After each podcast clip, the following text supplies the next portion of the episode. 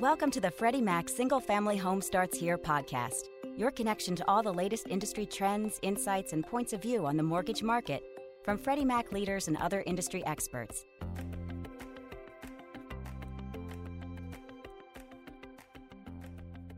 Welcome to the Freddie Mac Single Family Home Starts Here podcast. This is your host, Liz McGavro with Freddie Mac Single Family. My guests today are here to discuss one of our automated solutions, Loan Product Advisor AIM, or Asset and Income Modeler, for self employed, and how it simplifies loan origination, particularly during a time of heightened need like the one we're in now, where faster, easier digital options are critical to keeping the mortgage market going. I'm so pleased today to have our single family guests, Terry Marlino, Senior Vice President and Chief Credit Officer, and David Fulford, Vice President of Strategic Technology Integration, with us. And we also have a special guest today, Tamara West, Investor Specialist with our client partner, NBKC Bank. Tamara will talk to us about how NBKC's use of AIM for self employed made all the difference during this time of uncertainty and also a real difference to their bottom line. So, welcome everyone. Thanks for being here today. Thank you for having us. Thanks, Liz. Great to be here. Thank you. So, let's get started by talking about the AIM journey. David, if you could tell us a little bit about what challenges lenders are experiencing with borrower capacity assessment and why this is important.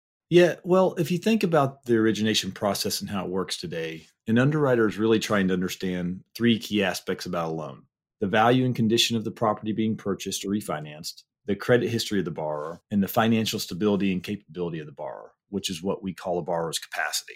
Essentially, this is an assessment of a borrower's assets, their income, and their employment stability. Basically how much do you have how much do you make and how likely are you to continue making it during the life of the loan well, property values are mostly well understood, and there's an entire industry dedicated to assessing their value and condition. And credit history is standardized across the country with FICO scores and reporting available from heavily regulated sources. But the capacity aspect has a million potential combinations that have to be accounted for between how a borrower is employed, part time versus full time, hourly versus salary, bonus or no bonus, overtime or no overtime, employment income or retirement income, et cetera, et cetera. You get the picture. It can get very convoluted. Then, on top of that, more borrowers than ever have multiple sources of income, multiple employers, part time self employment like Uber, Airbnb, TaskRabbit. There's just a lot of different combinations that have to be accounted for. And ultimately, it can be overwhelming even for a seasoned underwriter. You throw in today's added risk of spiking unemployment and small businesses being under so much duress, and all of a sudden determining a borrower's capacity can be a huge challenge and a significant risk if it's not done properly.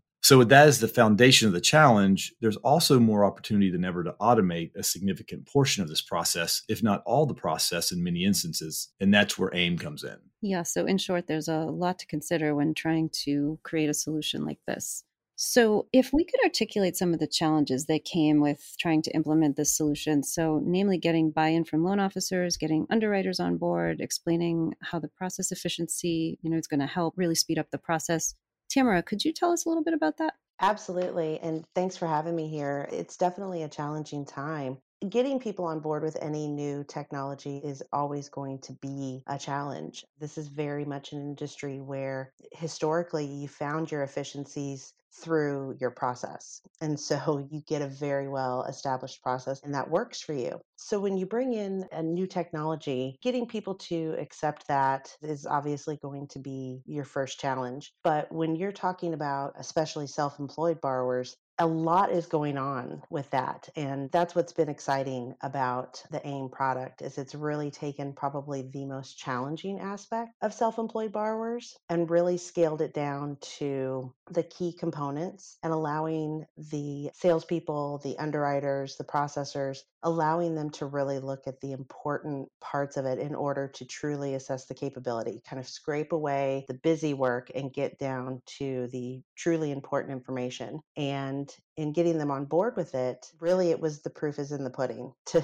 to put it simply. Getting them to just use it, we went from a standpoint of just give me two. Just do it on two of them, take a look, see what you think. And the rest really just took over after that, after they saw how it worked and that it allowed them to easily incorporate it into that process that they have found for themselves. Really, everybody just kind of came on board. And in the grand scheme of things, it was relatively seamless once they saw how it worked. That's great. So, leading by example. But it does sound like there were a fair amount of challenges that you needed to overcome. And then on top of all that, we had a pandemic. So, how has the COVID 19 pandemic played into those initial challenges that you had getting people on board? Well, I think the first challenge internally that it presented was obviously everybody working from home. It took out that ability for somebody to just pop their head over the wall and say, you know, hey, this thing that I'm looking at, what do I do? It removed that immediate interaction and that was probably the biggest challenge but what's odd about that is that we're starting to see that it's turning into a good thing for this aspect of it for using these tools for self employed borrower analysis because they're not able to just immediately turn around and say, What do I do about this one thing? It allows them the opportunity to sit down, look at it, kind of gather their questions before they meet with somebody or have to get into an online meeting. And that's actually allowed them the opportunity to come to their own conclusions, to kind of walk themselves through it. And I think once people took that time to try to digest it themselves, they realized, oh, this is all connected. This all starts to make sense. You know, we're very much in an environment that is keep moving, keep moving. And it's hard sometimes to slow down. And in a way, this has afforded people the opportunity to slow down and take in some things that maybe they would have gone about it a different way before. Absolutely. And in light of the pandemic and all of the crisis mode that we've been in since COVID 19 started a few months ago, Freddie Mac has been really putting forth great efforts to make sure borrowers, servicers, and the industry at large know where to go for resources and that we have an understanding of what is needed at this time. So, Tamara, would you say that this AIM for Self Employed solution has made it easier for self employed borrowers in this environment? I think they are faced with an incredible challenge just in general, but it certainly has made it easier. It takes away some of the busy work the kind of initial legwork and allows the person who's looking at that borrower's situation to scrape away all the noise and really assess what's important the actual information, the actual numbers. And I think when you have the ability to get rid of all of that surrounding noise, it allows you to focus more on those details that ultimately are important to assessing that borrower's ability to carry that loan.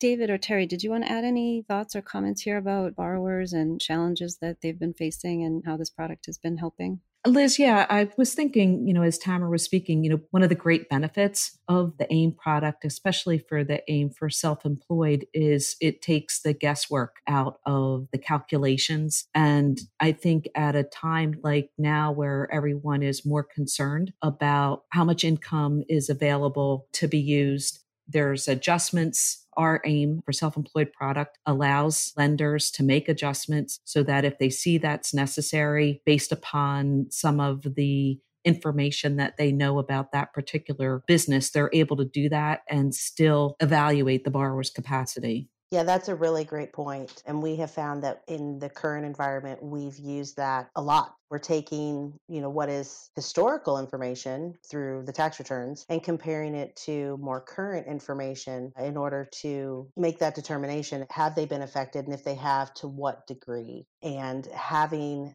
that very easy to use tool to do that kind of analysis in of itself lends a certain level of comfort that they're making a sound decision. So, Tamara, can you give us a sense of the timeline? So, when did you begin using AIM for self-employed through Loan Product Advisor, and you know how long did it take you to start seeing some of the benefits from doing so? We have actually been using it since the very beginning, which is pretty exciting. We were involved in the initial pilot, so it was very exciting to be a part of that inception process, inception at least from the lender's perspective. And from beginning to end, I would say that it probably took about six months, maybe a little less than six months, to really just incorporate it as a standard part of our process. And within that six months, that was all in. That was getting it on board and training people how to use it, training people what to see, and then ultimately truly incorporating it as just a standard part of our process. And can you share with us some of the benefits that you've seen? You know, time savings, cost savings, how it's helped you manage risk during the COVID environment, any competitive advantages that you've seen from using it? Absolutely. So, cost and time savings are really kind of incredible with it. As I was saying earlier, analyzing self employed borrowers is probably the most time consuming aspect when you're looking at borrower capacity. It's one thing to, you know, take a pay stub and do a pretty standard calculation, but with self-employed borrowers, you have many different structures. You can have a lot of different ways to arrive at what is that borrower's income. And so having a tool like this to help you arrive at that final number, the time savings is incredible. I would be very safe to say it cuts it definitely in half, but many times even more than that it's a very exciting thing to not have to do all the data entry. And it sounds very simple, you know, it's just data entry, but it's time consuming. And to even take away that component of it, it even puts the underwriters in a better mindset to go into this not already frustrated as they've already just put in, you know, 30 minutes of busy work before they can even get to the core of it. But we historically have found that it is saving our underwriters upwards of 45 minutes per self employed borrower. In any given month, that can translate to $10,000, if not more. That's not pennies. And then in this current environment, in terms of managing risk, having those tools readily at your fingertips to be able to do an analysis of historical information compared to current data that's key. It really allows you to take a look at the historical picture compared to where they are now and know are we still stable? Are we still good? And be able to see what that variation looks like. So it's been very much a time saving, and time and efficiency is money. So that's been great for us. That's terrific. Those cost and time saving proof points are pretty incredible. So thank you for sharing. So, the other thing, Tamara, as you were speaking, I was thinking this is probably really helpful at a time when there is so much volume and the ability to hire underwriters can be challenging. So, I'm sure that efficiency is a big help as well because you're able to get more done with less resources and you're not having to continually add to that headcount in order to handle the additional volume. Absolutely. Using the technology to leverage those changes instead. It also allows you to be more nimble and that can be used anywhere. I see that as just a savings account of your time. Anything that you can use to make you more nimble is just going to be better all around, better internally, but also better for our borrowers.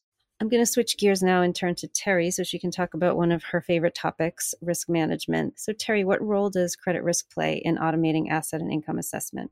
Sure, Liz. AIM definitely reduces risk, but it also provides our clients with purchase certainty so they can have that assurance uh, regarding the calculation of the income as they sell their loans to Freddie Mac. And as Tamara said, there's also the processing efficiencies as well. The reason why it reduces the risks is if you think about it, we're independently obtaining data from trusted third parties in order to provide that independent risk assessment. So we're able to get that independently and we're not relying upon the paper being provided by borrowers in the traditional sense. This streamlines the lender's process and gives them that certainty prior to the sale to Freddie Mac that the loan is going to meet our requirements. Great. And it's definitely a key component in this time of social distancing, I would assume. That's right. Everything's automated. So there's no face to face interaction or exchange of paper documents required. Um, the borrower grants their permission to share their income asset data, and we retrieve that data independently. And then we're able to provide that risk assessment, and the feedback messages come back directly through Loan Product Advisor. So everything's right there at the lender's fingertips. Will Freddie Mac continue evolving the AIM offering?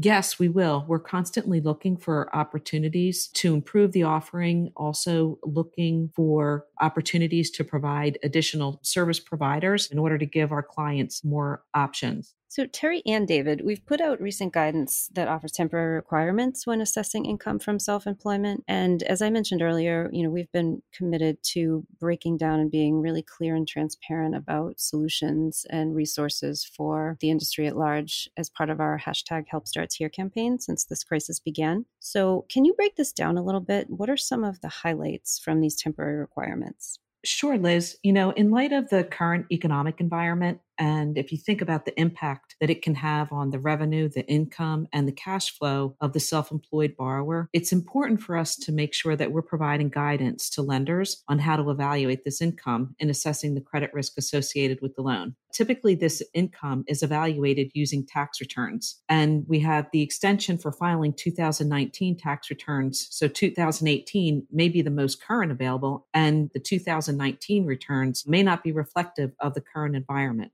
So the temporary requirements that we've put out there is for additional documentation to be obtained, such as a year to date profit and loss statement. And that can be prepared by the borrower themselves and also gather their business account statements so that you can see how the profit and loss statement aligns with the business account statements. And using those, you can determine that the borrower's stable monthly income, exactly what it is, in light of the current environment. And then the great thing about the aim for self employed, as we talked about earlier, there is functionality there based upon that analysis that the underwriter can make the appropriate adjustments for that income before they upload the income to Loan Product Advisor for assessment. Terrific. David, anything you'd like to add?